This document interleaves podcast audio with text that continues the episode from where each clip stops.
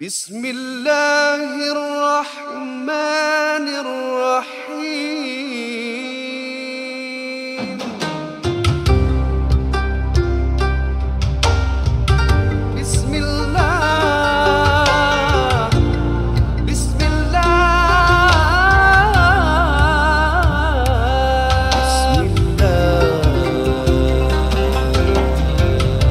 Alhamdulillah nahmadu nasta'inuhu wa nastaghfiru wa na'udzu billahi min shururi anfusina wa min sayyiati a'malina may yahdihillahu fala mudilla lah, wa may yudlil fala hadiyalah. Masyaallah. Syahadu la ilaha illallah wahdahu la syarikalah wa asyhadu anna Muhammadan abduhu wa rasuluh. Allah Allah. Rabbi shrah li sadri wa yassir li amri wa la uqdata min lisani. Allah. Yafqahu qawli. Saudara sekalian, hari ini kita bertemu sekali lagi eh. Lembutnya. Terima kasih. Ya Saya nak cuba satu cara yang barulah. Ah. Yang Zah yang dah tak angsty lagi. Oh Masya Allah. Yang lebih orang kata tu bersopan santun. Dan saya nak tengok streams macam mana lah. Alhamdulillah. Hidayah tu milik Allah. uh, eh. kalau streams tak naik bermaksud memang uh, orang tak nak dengar suara saya macam ni. Iyalah, iyalah. iyalah. Ya, jadi bila uh, ada orang feedback uh, sebenarnya perlu lemah lembut sikit, berbuala, sopan santun sikit. Mm-mm. Saya boleh katakan menerusi satu uh, eksperimen saya lakukan Oh. yang mana saya melembah lembutkan suara saya. Mm. Tak ada orang dengar. Allah.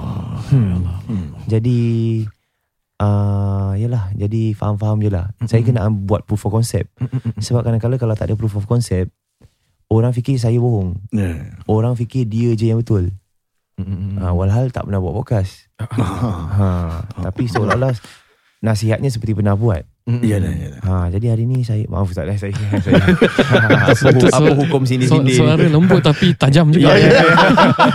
Maaf saya Podcast ni dibawakan khas Belanda Oleh teman-teman kami Di NJU Nazif lah Ya, ya. uh, sabun uh, harian Hmm. uh, di bilik mandi. uh, Sabun di bilik mandi. Sabun. Doremi, ya. sabun ni banyak kegunaannya lah. Kalau kita uh, selidik kegunaan uh, daun bidara ni, ekstrak daun bidara kita gunakan untuk sabun ni Mm-mm. dan banyak uh, manfaatnya. Antaranya um, protect daripada UV light, berikan uh, kulit kita kemulusan, Ya. ya. Uh, aura yang lebih baik uh, untuk menyerikan dan juga pH-nya agak baik untuk digunakan di muka sangat pH neutral lah dalam masa yang sama juga Hmm. uh, boleh digunakan untuk seluruh badan supaya kita suci sesucinya. Mm-mm. Sesuci lebaran. Oh, ya, ya. Sedap. Ya. betul. Lagu tu mesti ada eh. Ya, ya. Sesuci lebaran, Sesuci Sesuci Terdengar suara Mengingat Tuhan uh, www.ng.sg garis miring shop And now it's on to the show. Ya.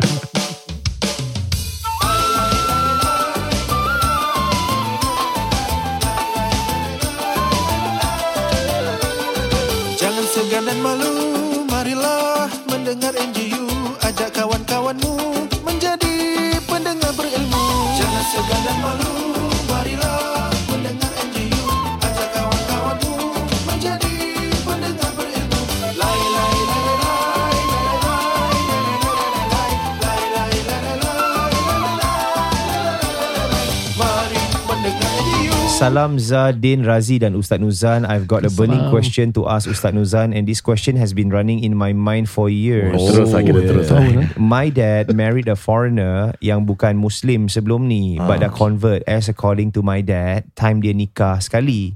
So apparently they nikah at her country with evidence to show my family. Wait, I am just confused. My dad marry a foreigner. Oh, so ibu dia foreigner lah. Ya, ya, ya, ya. Yang bukan Muslim sebelum ni Ya. but dah convert. Yeah, according to what his dad, Mhm. his or her dad, uh, their dad told Yeah, them. yeah, Yeah, yeah. time dia nikah sekali. So apparently they nikah dekat her country with evidence to show my family, my nenek, atuk and orang-orang yang tertentu Hmm. through a video which they nikah in a room with the Tok Kadi uh, in apostrophes. Uh, is it apostrophe ke apa? Open inverted commas ya. So kau macam refer Tok Kadi Ah, ya so Tok called. Kadi. Ke ya. Tok Kadi ke tak Tok Kadi tak tahu lah. Yeah. Oh. Ya. He said it is a proper nikah and kalau dah nikah kat one country according to him it is already sah mengikut agama and no need to register or nikah lagi kat Singapore through MUIS. I'm always skeptical about this and I can't recall if there was any cert to prove their marriage ke apa. Maybe there is but I can't really remember. Whatever it is, I'm always afraid if they really sah ataupun tidak. Knowing I still live with them, adakah I also bersubahat atau dosa jikalau reality is they are not sah nikah? I hope I can finally have a clear and true answer. To end this off, thank you for NJU's existence. Jazakallah khair to four of you and please keep going. It is honestly the best uh, capital B, capital E, capital S, capital T, the best content I love on Spotify. Ribuan terima kasih. Thank you Oh, so lah, much. eh. Thank you so to much, our yeah. Sister in Islam. Of Has course. been asking. Uh, sister has a very important question. uh, sister has a very important question. Uh, so, kahwin di luar negara. Mana tu? Katanya kalau dah Tok Kadi tu di luar negara dah sahkan perkahwinan, sudah tidak ada perlu lagi sijil ni seperti kata ayahnya. Hmm. Dan kemudiannya dia sebagai anak uh, sangsi lah. Mm-mm. Uh, bermaksud memang ada proof of se- uh, proof of nikah. Ha, kira blockchain lah eh. uh, the proof of nikah of- Yeah. menerusi video, Mm-mm. dia rakamkan video Okay. tapi tak ada certification dan seumpamanya. So macam mana sah ataupun tidak di negara ni? Okey. mengenai ada mengenai perkara ni Mm-mm. nikah luar negara ada banyak uh, perkara yang boleh kita perbincangkan. Sama ada dia bernikah di luar negara tu di tempat ataupun di per- uh, persatuan ataupun uh, apa nama dia Masjid. pejabat, Oh, uh, pejabat. pernikahan Oh. yang sah Ya. ataupun hanya sekadar ada wali dan saksi. Itu perkara pertama. Kedua ada ada cerita tentang non muslim dahulu kan. Adakah bila mereka bernikah Hmm. pada ketika itu dengan kahwin yang sivil Mm. Ha, kemudian baru uh, ibu tirinya masuk Islam. Jadi ada banyak benda yang saya tak jelas. Ah, Okey. tetapi yang sejelas yang yang paling ringkas adalah saya nak cerita kalau mereka bernikah dengan kahwin sivil di luar negara ataupun dalam negara pun uh, kemudian mereka masuk Islam. Mm-mm. Salah satunya masuk Islam ataupun uh, yalah salah satunya masuk Islam. Ke, adakah mereka perlu mengulangi akad itu sendiri lagi? Ah. Jawapannya tidak. Para sahabat Nabi Ridwanullah alaihim sebelum datangnya syariat Islam mereka bernikah dengan cara yang ada. Kemudian apabila mereka masuk Islam Nabi tidak menyuruh mereka untuk mengulangi akad pernikahan itu. Walaupun ada kalanya akad itu memerlukan wali ataupun tidak memerlukan wali. Bila mereka dah masuk Islam automatically mereka still husband and wife. Oh. Itu yang pertama. Ya. Tapi ni mungkin ada kemungkinan mungkin dia dah masuk Islam pun. Cuma dia case tak ada kena mengena dengan Islam atau tidak. Dia dia uh, zoom in uh, adakah orang yang kahwin luar negeri kemudian perlu sekarang register balik kat Singapura. Ya. Uh, jawapannya kalau mereka dah register di luar negara, maknanya dah ada pendaftaran di luar negara. Di Singapura tidak perlu lagi kerana pendaftaran tu memang uh, diterima. Tapi sekarang ni ada Mm-mm. pendaftaran di luar negara, dia mesti ada uh, proof of sijil. That's why. Jadi Ya. macam ni cakap tak ada sijil. Betul. Jadi kalau pendaftaran yang di luar negara di tempat-tempat yang diiktiraf lah memang uh, legit eh. Mm. Bermakna mereka akan keluarkan sijil pernikahan. Hmm. Uh, tapi kalau pendaftaran di luar negara yang tidak didaftarkan hanya sekadar uh, Nikah, uh, hukum semata-mata lah, ya. dan itu pun mungkin sanksi hukum tu betul atau tidak kan. Hmm. Tidak ada orang yang boleh membenarkan. Uh, di situ ada kita boleh katakan uh, pernikahan itu sama ada sah atau tidak uh, berpandukan kalau rukun dan syarat nikah di dalam Islam itu uh, ter Hmm. terikutlah Ant- antaranya mesti ada wali, ada saksi, ada ijab kabul dan sebagainya. Dan siapa yang dapat membenarkan perkara tersebut kita tak tahu melainkan kita nampak kita hadir dan sebagainya. Sebab itu perlu ada saksi dalam pernikahan. Ya. Uh, sekarang ni uh, soalannya adalah the concern adakah dia perlu nikah balik kat Singapura? Nah. Kalau dia dah ada surat dan dia dah nikah semula, dia kalau pergi kat VDSD verification of document tadi kan, Yeah. uh, dia declare dia punya status as married. Mm. Uh, tentu di pejabat pernikahan tak akan nikahkan lagi pasal dia dah declare status dia dah Yeah. sebagai suami isteri. Yeah. Okay dah sudah. So, Kan? si, yeah, Ah, situation, so- si, eh. sorry, situation macam ni. Uh-uh. Ah dia berkahwin dengan Mm-mm. uh, isteri Mak Saleh dia kan Mm-mm. uh, dekat luar negara Mm-mm. and then after that menggunakan khidmat Tok Kadi. Mm-mm. Tak ada certification Mm-mm. Tapi menerusi that uh, particular union dah sah bergelar suami isteri. Mm-mm. And then after that they want to be going to Singapore. Mm-mm.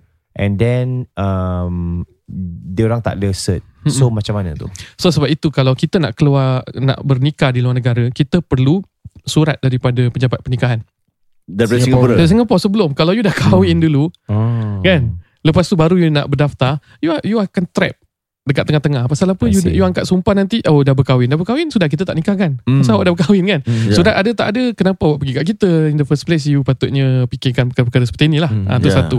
Tapi yang soal penyoal kita ni uh, punya concern ada yang saya perasan eh dia kata adakah saya bersubahat Yeah. bila tinggal bersama jawapannya tidak. Anda tidak dianggap bersubahat kerana kita menghukum secara zahir apabila ibu ayah kita beritahu dah bernikah dah ada datuk nenek ke apa kan dah semua mengiktirafi kita tidak dianggap bersubahat kita boleh melayani dan menyantuni mereka seperti ibu tiri kita berpandukan apa yang telah disebutkan oleh uh, ayah kita bahawa telah bernikah dan ada saksi-saksi dan ada video yang menyatakan adapun dari segi undang-undang uh, dia sendiri telah menyalahi undang-undang dengan tidak berdaftar dan kemudian sukar untuk dia mendapatkan uh, status tersebut untuk mengangkat sumpah dan uh, itu perlu dia rujuk kepada pihak berwenang seperti di Registry of Muslim Marriage sendiri. Ya. I see. I see. Ustaz ni, ni saya teringat pasal nikah ni saya Hmm. teringat cerita labu-labi Ustaz. Ah, Ah, Tim. ah, yalah nanti ah, ni, Yang ni mana? situasi-situasi contohnya. Ah. Macam dia dia kidnap uh, dia kidnap cikgu tu Ah. untuk dia dikahwinkan dengan Haji Bakhil. Uh, Ya. Okay, Situasi tu bukan ini seperti Oh betul betul betul. Okey ni betul, betul. contohnya mereka sudah pun bercinta. Okey. Pasangan sudah pun memang bercinta sayang satu sama lain. Tetapi tidak dapat persetujuan daripada pihak uh, ayah ataupun Mm. ayalah pihak keluarga Mm. lah. Mm. Tapi mereka tetap nakkan perkahwinan ni ber- Mm. dilangsungkan. Ada tak cara-caranya ke ataupun memang Okey. nak kena dapat consent from Bagus. parents Mm. macam mana Ustaz? Ya, baik di sini kalau kita ambil cerita labu-labi itu sendirilah eh. Dulu Ah. punya konteks, orang boleh kejutkan Tok Kadi. Yeah. Maksudnya uh, Kadi tu dia daftar langsung kat situ, ah, Hmm. angkat sumpah kat situ, nikah terus boleh. Oh, tu memang berlaku Ah, kat, dulu, dulu, dulu, dulu, lah. dulu, dulu. Ah, ah. Kalau sekarang mereka perlu mengangkat sumpah dahulu baru dah lepas ada apa rekod dan lihat segala-galanya dan dipastikan baru ada tarikh pernikahan. Jadi Hmm. sistem dah berubah, dia tak okay. boleh langsung nikah macam dahulu. Kedua dari sudut yang dia tanya kalau tak ada konsen daripada bapak dia. Ah, ah. Uh, di Singapura tentulah dalam mazhab Syafi'i dalam hukum agama kita perlu ada persetujuan daripada wali bukan pasal apa. Kerana wali ni orang yang bertanggungjawab eh, ke atas diri mereka. Dan uh, kalau kita katakan oh ada wali sendiri tak betul ada wali Hmm. sendiri yang tak kasih kan tanpa alasan tertentu maka mereka tentu boleh apply under wali engkar eh wali yang tidak menyetujui. Dan kadi Oh. boleh override jika didapati uh, kes itu ataupun uh, persoalan-persoalan itu memang wajar untuk dinikahkan eh. Tidak ada paksaan tidak ada perkara-perkara yang yang menghalanginya Okay. kerana kita menyatakan tentang hubungan suami apa lelaki perempuan dan masa depan mereka Hmm. Uh, tapi dalam masa yang sama uh, kerana kalau ada apa-apa ber, perpisahan berlaku eh dia bukan kita tengok oh kerana bapa lebih tahu tentang uh, konteks lelaki Hmm. siapa maka dia boleh berikan pandangan eh wali mujbir tapi juga sistem Islam ni berlaku kalau seandainya terjadi perpisahan kepada sesiapa wanita tu akan kembali untuk dijadikan apa orang kata uh, tanggungan Ya. kembali kembali kepada ayahnya So itu agama Islam menyatakan eh, adanya wali dan tentu kalau tidak apa wali tersebut rasanya mengingkari dengan sebab-sebab tak munasabah Hmm. maka beliau boleh berdaftar under wali ingkar dan kalau sebab-sebabnya munasabah masih boleh terus dini. Oh. Soalan saya bagi mereka yang mempunyai uh, sijil daripada luar negara Hmm. ataupun tidak ada sijil langsung tapi selepas beberapa tahun berada di negara luar Hmm. mereka berjaya untuk kembali ke sini untuk stay here for good Hmm. Hmm. kemudiannya mereka uh, ada kematian di kalangan mereka berdua satu meninggal lah Hmm. uh, pembagian har, uh, faraid bagaimana perlukan sijil nikah ataupun macam mana ataupun uh, masa tu kita nak apply BTO kena ada sijil nikah. So tak ada BTO atau kahwin luar negara tu boleh apply ataupun tak boleh? Ya, setahu saya apabila mereka bernikah di luar negara pasti ada surat. Pasti ada sijil. Hmm. Uh, Hmm. itu yang mengesahkan pernikahan mereka untuk uh, urusan faraid Hmm. mahupun urusan apa uh, joint tenancy dan sebagainya Hmm. kan kalau uh, mereka ada di rumah.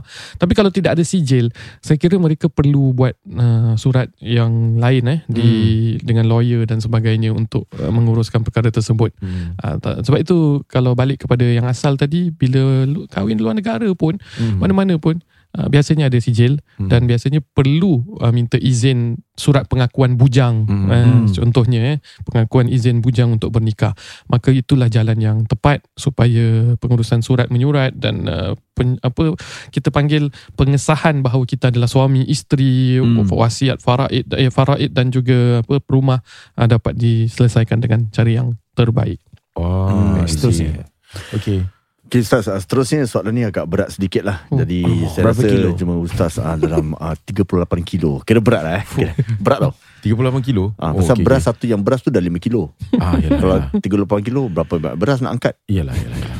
Okay, Ustaz, ni soalan seterusnya. Salam Ustaz Nuzan dan abang-abang NJU. Salam. Oh, Saya Waalaikumsalam, masih ya. Cik Panggil Cik Allah. Hmm. Maaf, tolong jangan cakap nama saya. I'm a person from uh, somewhere and typing this while crying. Tengah menangis Ustaz sambil type Oh. ni. Anyways, I don't know kalau ini luahan ini adalah apa uh, adakah saya mengaibkan suami saya tapi I need an answer or explanation for this. Okay. Kalau tak dapat nak bacakan kat podcast pun tak apa. hmm, Dah baca dah Dah baca dah ni. Okay. Suami saya ni nafsunya kuat Ustaz. Asyik minta berjima aja. Dalam seminggu tu kalau boleh hari-hari dia nak berjima. Tapi saya penat. Saya pun bukannya peminat nombor satu dalam bab berjima ni. Kalau saya tak ada mood atau kepenatan, saya akan menolak permintaannya. Saya baru buka bisnes jualan jadi sambil menjaga anak di rumah, saya bake. So tambahlah kepenatan tu Kena jaga rumah, jaga anak Memasak untuk suami, untuk anak Bake pula tu So I kept rejecting him But he will always Ugut Katanya dalam hadis Kalau isteri menolak permintaan suami Malaikat akan laknat sampai ke subuh. Tapi setahu saya Kalau paksa memaksa Is considered Rogol dalam pernikahan Ustaz. Tolong Ustaz atau Ustazah lah jelaskan Jika uh, dia kata disebabkan bisnes I reject his nafkah batin.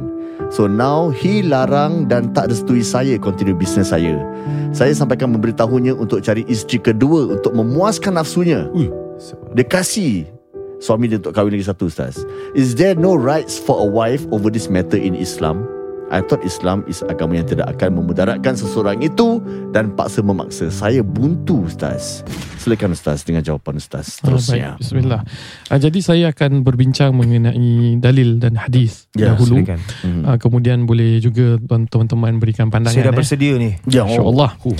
Baik, uh, saya nak lihat Oh. naratif ini pertama dengan memberi simpati dan juga melihat kepada pasangan suami isteri apa erti pernikahan dahulu. Ya. Uh, kita kena fahami pernikahan di dalam Islam.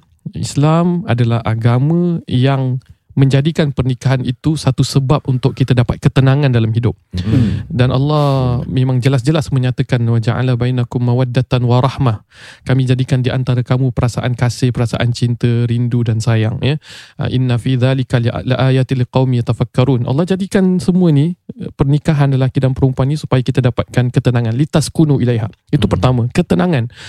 Ah, jadi ini agak contradicting kalau kita menganggap bahawa memaksa dalam memberikan nafkah batin itu satu benda yang Islam endorse semata-mata hanya membawakan satu hadis. Uh, dan kita juga perlu tahu bahawa dalam agama Islam ataupun dalam pernikahan uh, kepuasan uh, keintiman kepuasan apa seksual itu adalah satu benda yang juga diberikan keadilan. Hmm. Maknanya kalau kita bawakan kes kita ke mahkamah syariah pun bahawa kita tidak mendapatkan nafkah batin tak kira lah daripada pihak lelaki maupun daripada perempuan itu menjadi satu uh, pertimbangan dalam mereka membuat satu perbin- uh, satu hukum.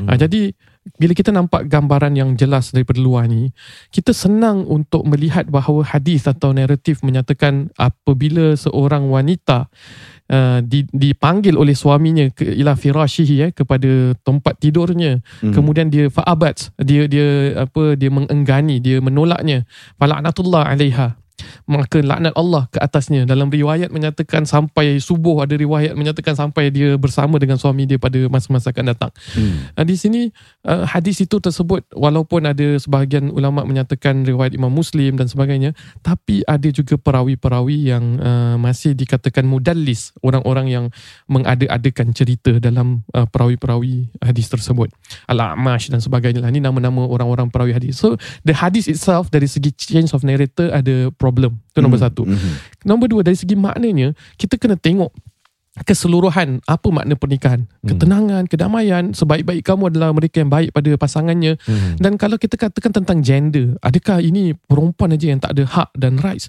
itu itu satu benda yang saya nak tekankan bahawa Hmm. banyak juga hadis-hadis apabila menyebutkan pasangan Ya. uh, satu maksudnya kedua-dua sekali Ya, ya. Maksudnya kedua-dua sekali. Dan kita tidak boleh lihat daripada satu sudut je. Ada hadis lain yang cakap pasal contohnya cakap pasal apa suami yang dayus. Mhm. Uh, adakah isteri yang dayus? ada adakah istilah Hmm. isteri dayus kan Ya. adakah istilah isteri dayus jadi perkara-perkara seperti ini ada kalanya lebih cenderung kepada satu gender sebab itu Rasul sallallahu alaihi wasallam sebutkan eh wasallam, bukan uh, men- menidakkan dan apa mengurangkan hak mereka masing-masing tapi satu hadis yang saya nak kongsi untuk kita kuatkan uh, hujah bahawa Islam benar-benar uh, menganggap pernikahan ini sebagai satu perkara yang suci dan uh, sama rata dan adil dan bahagia tenang untuk semua adalah seorang uh, sahabat Nabi sallallahu alaihi wasallam. Uh, kalau kita tak silap namanya Jamilah lah eh. Uh, sah- sahabat perempuan lah. Uh, beliau isteri kepada Thabit bin Qais. Uh, isteri kepada Thabit bin Qais. Dia datang kepada Rasulullah SAW Dan dia menyatakan Aku tak boleh nak tidur dengan suami aku Ya Rasul Hmm. Dalam riwayat lain Sampai-sampai aku rasa nak ludah ke mukanya Hmm. Aduh. Agaknya kalaulah Kalaulah Rasulullah SAW sebutkan Sallallahu alaihi wasallam. Kalau hadis tadi yang kita berpegang satu hadis saja dalam ribuan-ribuan hadis Rasulullah SAW Kalaulah Nabi sebutkan Orang yang mana pasangannya atau suaminya panggil Kemudian dia mengenggani, menolak Maka Allah laknat ke atas dirinya Bayangkan ada seorang sahabat ni terjadi ni. Ni kira factual ni benda. Jadi Ya. jumpa kepada Rasulullah SAW Kata aku tak boleh nak tidur dengan suami aku Ya Rasul. Dia orang yang baik dari segi agama. Hmm. dia orang yang adil. Dia orang yang baik. Fizik apa dari segi personality baik dari segi agama dia baik. Tapi aku tak boleh nak tidur dengan dia. Aku rasa macam nak meludah kat muka dia. Hmm. sampai gitu. Andai kata hadis tadi yang Allah laknat perempuan sampai pagi itu benar dan itu sahaja sandarannya nescaya Nabi dah marah dah bila Ya. ada perempuan datang seperti itu tapi Rasulullah SAW pergi untuk menyatakan kepada suaminya baik kembalikanlah apa yang pernah dihadiahkan mahar dia sebagai taman ke apa ni semua kembalikan dan pisahkan sudah. Hmm. Jadi maksudnya di sini Rasulullah SAW di, Nabi tidak menyatakan oh perempuan ini terus kau akan dapat laknat malaikat kau tak Hmm. tahu ke kau kalau tak bersama suami. Tapi Nabi SAW melihat rumah tangga ni Hmm. ada perkara-perkara yang memang tidak boleh dipaksa di situ. Hmm. Ha, dekat sini sebenarnya ini salah satu contoh hadis. Ada banyak hadis-hadis dan juga uh, gambaran Islam secara Ya. komprehensif yang Hmm. perlu kita lihat sebelum kita nak hanya menyandarkan bahawa ini berdosa atau tidak. Secara kesimpulan, secara kesimpulan saya rasa um, kalau kita nak labelkan ini kepada apa tadi marital rape eh katanya Yeah. itu juga perlu perbincangan. Uh, rape tu bukan hanya sekadar ada paksaan sedikit ke kan? Hmm. uh, sejauh mana tu dalam perkahwinan tu rape? Ada orang boleh cakap ah dia dah tidur sama-sama.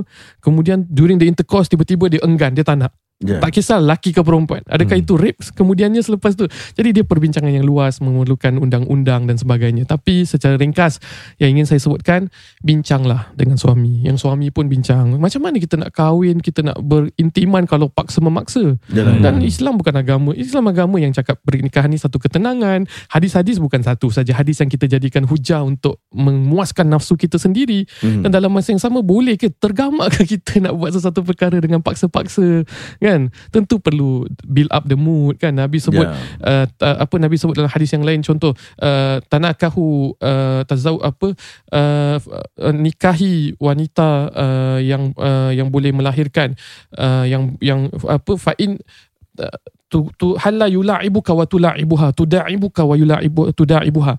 Yang mana kau boleh bercumbuan bergurauan bermesraan apa apa orang kata uh, permulaan apa namanya Kira sebelum kita start Ah, lah kira. sebelum uh, Hmm. pemanasan sebelum dengan pemanasan beliau ya. jadi hadis-hadis ni semua takkan kita nak tolak tepi dan hanya ambil hadis Nabi melaknat kemudian kita katakan ada superiority dan ada kezaliman Islam tidak adil. Tentu saja perlu dilihat dengan kacamata yang lebih luas.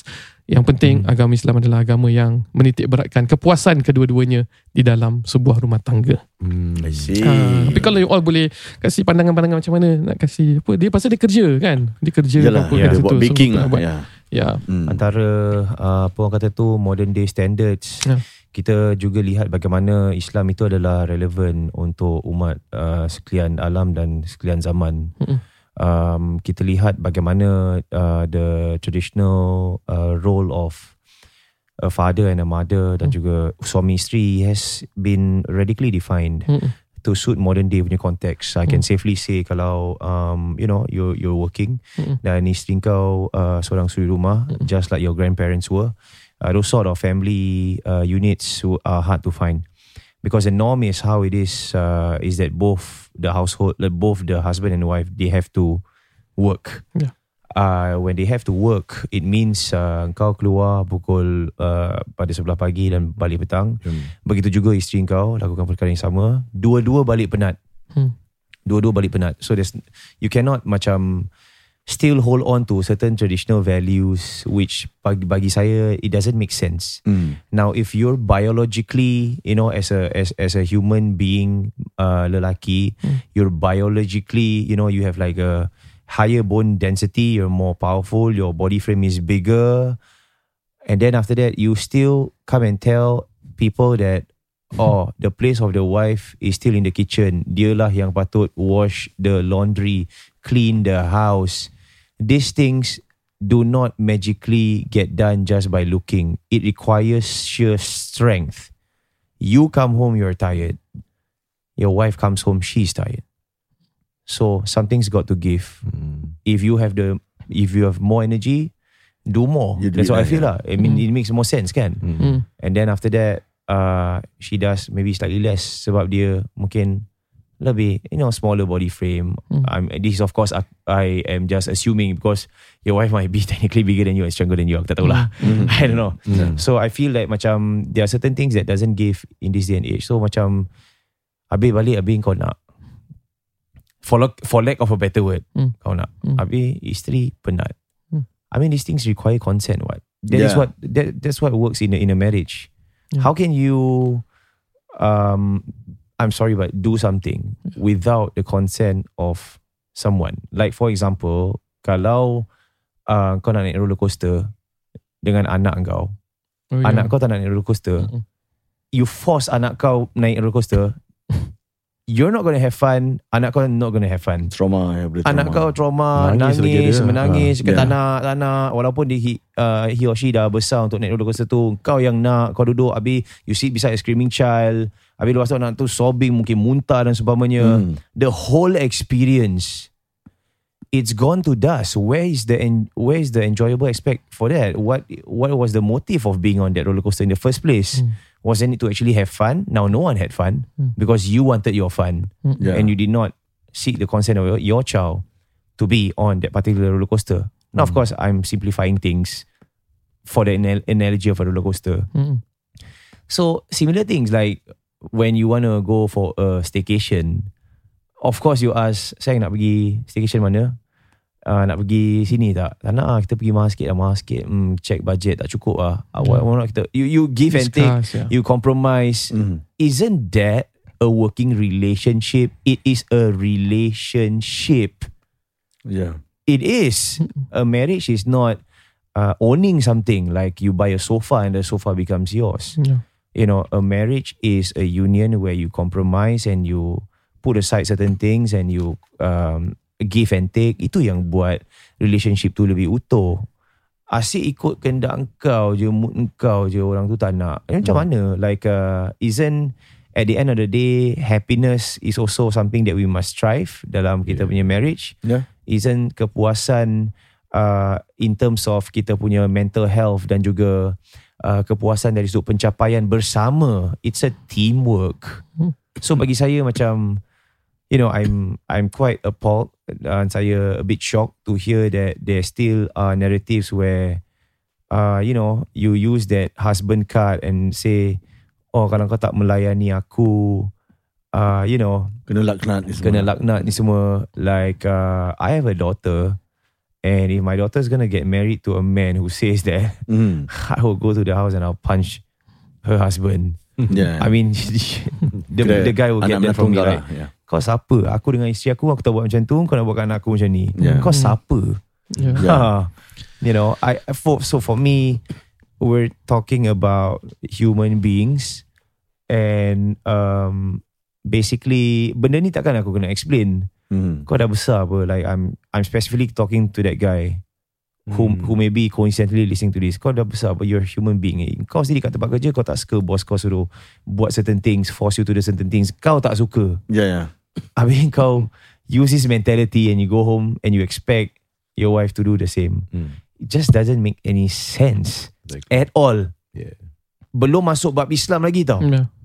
bab Humanity. bab uh, common sense Common sense ya. dia dah tak masuk akal Mm-mm. Belum masuk bab religion. And religion is, you know, at times, dia ada commonsensical punya uh, arguments inside. So, bila kita lihat, kenapa kau kahwin? You know, if you go to the very basic of certain values, macam kenapa saya kahwin? Hmm. You know, dia bukan 100% pasal, 100% pasal cinta. Berbalik kepada purpose kita di da- di dunia ini. Apa purpose kita? Menjadi khalifah. Ya, iaitu um, kita perlu kita di, ditugaskan untuk berdakwah tugaskan untuk spread the word of Islam spread the dinul Islam right I mean correct me if I'm wrong Hmm. kemudian dia mendidik anak-anak kalau ada anak-anak uh, meluaskan umat Ya. dan seumpamanya so bagi saya macam there are various things that are of uh, importance in our life tapi when we live our life in this day and age kita pun harus gunakan akal juga Ya. Uh, saya tak tahulah I'm, I'm, uh, saya that's why I'm not coming from a Islamic Ya. perspective saya datang daripada a citizen's perspective a rational cit- citizen contributing member of society punya perspective yeah I Yeah. wish I can give uh, my own Yeah. like macam religious perspective tapi Yeah. I'm not maybe certified to do so Yeah. so I'm just gonna give from a normal human being perspective. That's, I mean, you ask for my opinion. That's my opinion. Yeah. Like, why we still discussing this, man? kau faham tak? Like, kau, kau tahu tak uh, ma- cabaran masyarakat Islam sekarang? Kau tahu tak? Like Yeah. values, you know, value system, redefinition of uh, unit keluarga. These are your modern day challenges. Why are we still talking about this, man? Yeah. Maybe dulu datuk aku ke apa tanya pasal soalan ni, maybe Boleh- I'm not- boleh berbual lah, Yeah, kira. I- I'm not kira macam angry at the person who asked Mm-mm. this question. I'm just like, you know, uh, I'm full of empathy dan saya saya rasa macam helpless macam macam mana aku nak tolong ni eh? And to that person macam why why why is this an issue man? Hmm. Come on, kita Betul. aku tak tahu lah like, how else I want to say that. It's just bila I sit back and like, man, these things are happening. It's crazy, man. Hmm. Yeah. Crazy. Ini, Ya. ni, ni, ni mungkin macam uh, penambahan ke apa ataupun bukan penambahan. Ada macam satu lagi angle yang lain. Macam mungkin manusia ada pelbagai uh, profil, pelbagai, pelbagai karakter, nafsu lain-lain, keinginan lain-lain. Ada orang yang suka yang seperti ini, ada orang tidak dan sebagainya. So this is like uh, memang naturally kepelbagaian dalam segi karakter manusia. Uh, aku tak fikir pasal benda ni sangat. Cuma lebih kepada macam apakah di antara solusi yang let's say lah terdapat orang seperti ini Hmm, ada. Okay Terus suara yang tinggi Dan dia ni Macam Memang nafsu dia Macam wah, Tinggi nak lah, nafsu nak dia kuat lah, je ya. kan Jadi For him Yang dia, okay, okay, da- dalam masa yang sama dia macam Okay kesian pula bini aku ni Tapi aku nak Aku nak macam ni So adakah Maafkan saya kalau saya Mengetengahkan isu ini. Uh, Adakah onani itu Menjadi satu solusi sebab memang benda tu haram Hmm. dan sebab ah, saya tak tahu apa hukum dia lah tapi kalau dalam i, macam macam alamak aku dah tak tak buat macam mana eh aku nak buat ni eh Hmm. kalau nak pergi luar nak pergi bayar ke apa tu dah memang sah-sah tak, tak boleh lah Ya, ya. ah, ni contoh je gitulah kan Yalah. so, so maafkan think, saya kalau, uh, kalau uh, ketengahkan that- isu ni lah good punya solution lah kan. Yeah. Kalau memang betul-betul ada orang yang betul-betul dah uh, bernafsu kan. Hmm. Jadi kita kan dia kata okay betul Ustaz. Tadi Ustaz sebut uh, perkahwinan adalah satu benda untuk ketenangan, mencapai ketenangan. Dalam masa yang sama hak dan tanggungjawab adalah memberikan apa keintiman. Tapi sekarang kita punya testosterone level ni tak sama contohnya kan. Saya betul. punya nafsu tak kisahlah whichever gender is lelaki Ya, atau betul, perempuan. betul. Uh, jadi kalau kita sebutkan tentang istimna tadi ataupun beronani, Istimna. maka dalam agama dibenarkan istimna di dengan tangan pasangan kita. Oh. Ah dengan tangan pasangan kita. Maknanya di situ masih ada satu solution tapi saya tetap uh, rasakan walaupun dari segi hukum boleh wanita tu memper, um, apa memuaskan ataupun suami dia memuaskan isterinya bila mereka terlalu penat ataupun tengah datang uzur atau dan sebagainya. Tapi saya lebih cenderung untuk menyatakan tadi bab perasaan walaupun Betul. isterinya penat untuk ada keintiman badan ataupun jima itu sendiri. Tapi dia dah pernah dah letih dah terasa tak nak tapi dipaksa untuk uh, apa Paksa melakukan lah, Ah, kira-kira. perkataan Yalah, paksanya tu sendiri ya. walaupun dia bukan melalui penetration tapi Hmm. perkataan paksa tu sesuatu yang tidak uh, Tak ada tidak baik lah. Ah, tidak ada keikhlasan tidak rasa uh, ni walaupun mungkin orang-orang dahulu dia menggunakan sumber agama terhadap uh, film apa dalil-dalil ini tapi dalil-dalil ini eh, tetap ada kita tidak mengetepikan hadis-hadis Rasul SAW tapi hadis-hadis ini bukan untuk menyokong nafsu kita semata-mata Ya, tapi ya, untuk ya. mengingatkan bahawa setiap daripada kita perlu memberikan hak satu sama yang lain Hmm. uh, dalam perkahwinan untuk perkahwinan tu berjalan dengan baik Hmm. sebab itu ada kalanya Nabi tegur gender ni ada kalanya Nabi tegur gender yang ini Hmm. jadi bukan untuk digunakan hujah ke atas orang demi memuaskan nafsu syahwat kita hanya oh saya keluar di siang hari melihat macam-macam jadi balik daripada saya tempiaskan kepada maksiat kan ada sampai gitu tau Hmm. uh, uh, kalau gitu saya dapat pasangan macam ni kalau gitu saya berzina lah kan Hmm. dia nak nak apa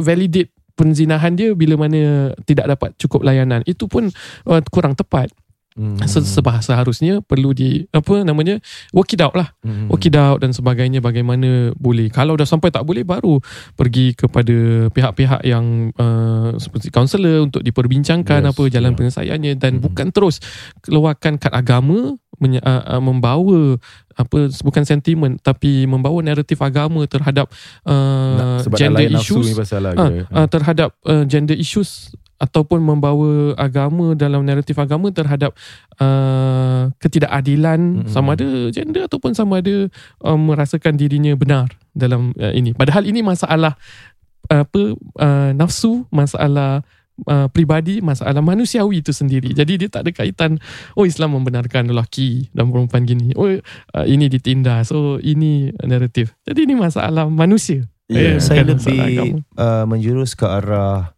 solusi sains. ah. Dahulunya, um, you know, the dark ages, as the Europeans call it, was actually the golden age of Islam. Ya, Um, medieval. Ya, kita, uh, I mean agama kita, like uh, scholars yang yang you know from from our religion, mereka are scholars in semua bidang, which Hmm. is in dalam bidang astrology, dalam bidang uh, medicines and science and mathematics, Hmm.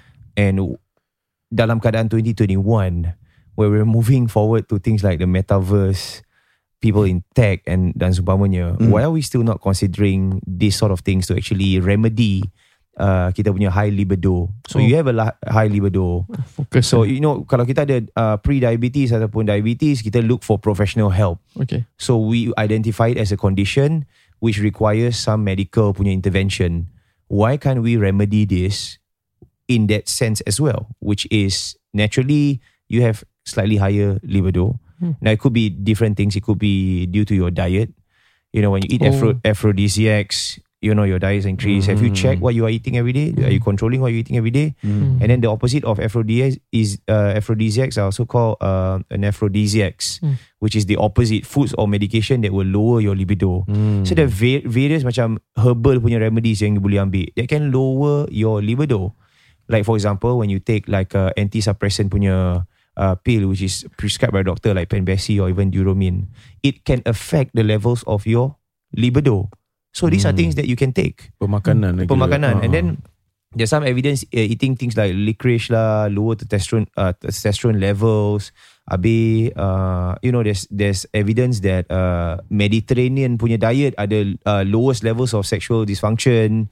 So we we can explore. Kalau tak kalau bukan diet, oh, you know, why must it be just be the easy way out or onani? So okay, diet we have one, Yeah. Mm. and then we have uh, psychotherapy, which means we can we can visit a sex therapist to actually sit down. Not only Mm. us lah, visit with our with our wife. We go and see and and source out solutions.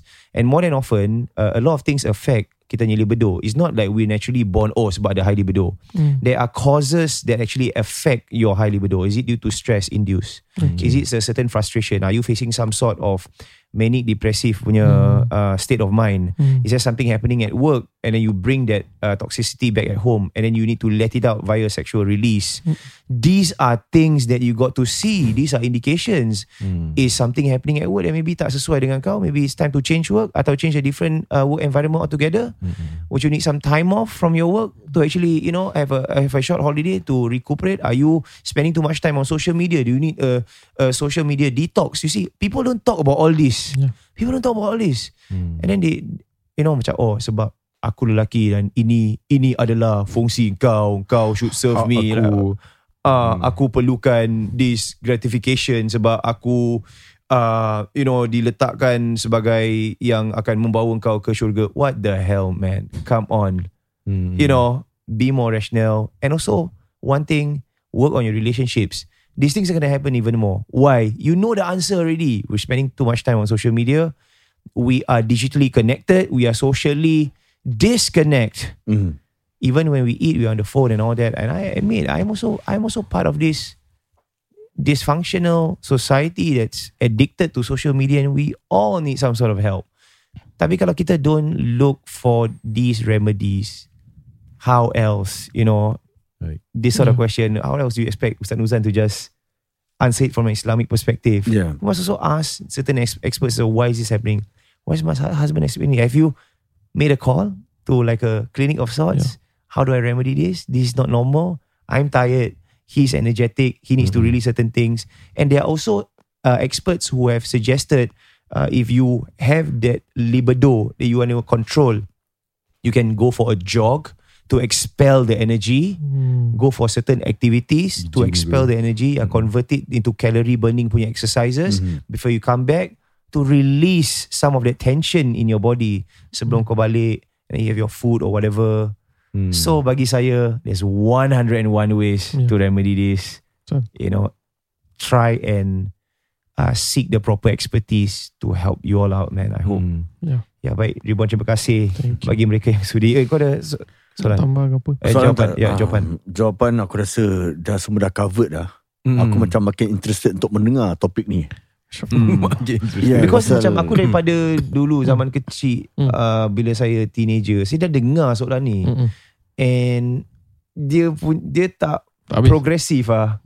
Oh, Kau faham okay. tak like macam oh we now we're not fathers and this soalan masih lagi you know Mungkin mungkin disebabkan macam orang tu tak dengar kita punya kepelbagaian kita uh, I see. maksudnya kita Oh, punya yeah, background yeah, is different. yeah, yeah, Dia yeah. ni Yeah. maybe tak pernah dengar apa ni first time nak dengar pasal Islam. Uh, maybe something like that nak I mengetahui see. lebih lanjut. Maybe different people will have different kind of uh, Yeah. education maybe. Cuma one thing that I don't really agree when um, dia punya husband cakap lah. Kalau kau Hmm. tak kasi aku, kau kena laknat. Itu part Sebab dia pakai satu hadis tu je. Dia pakai Sebab satu saja lah. ah, gitu. dia tak buka macam Ustaz cakap ah. Ya, Dia betul, pakai cermin mata yang luas untuk kita Mm-mm. tengok yang lain-lain. Betul. Ya. Ya, jadi kita perlu uh, muhasabah juga daripada sudut apa rawatan kita dapat tapi dalam masa yang sama tidak kita mengetepikan hak-hak dan tanggungjawab Hmm. juga tujuan Hmm. berumah tangga mendapat ketenangan dan juga uh, melayani satu sama yang lain eh. Hmm. Itu Hmm. pun jangan kita terus Hmm. uh, blanket everything ya. Yeah. yeah I like to apologize kalau seandainya you know I come across as too curt dalam penjelasan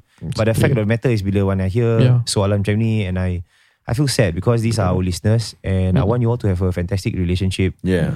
uh, uh, one macam you know there's so many so many divorce cases on the rise especially masa endemic ni Hmm. and it's a pity kan like uh, as we get more technologically savvy Hmm. uh, we have an inability to maintain relationships Yeah. and I think um, I'm I have to worry sebab we have children. So Hmm, kalau generasi kita ada masalah dalam maintaining uh, status quo of sort in a relationship what about our kids who are going to be more digitally connected than Yeah. us? Oh, as it yeah, is man. we don't understand their world already tau. Mm. so how is it going to be like man? So um, we set the standards and uh, hopefully uh, with these solutions um, the future generation can also follow suit Mm-mm. dan uh, podcast ini dibuatkan khas kepada oleh teman-teman kami di NJU Nazif. Mm-mm. beli ia dengan segera $12.50 sen untuk sebotol dan beli lebih daripada $60 untuk mendapatkan ia secara percuma. Penghantaran secara percuma. Yeah. www.nju.sg garis miring shop. Jumpa anda di kesempatan. Wabillahi taufiq wal hidayah. Wassalamualaikum warahmatullahi wabarakatuh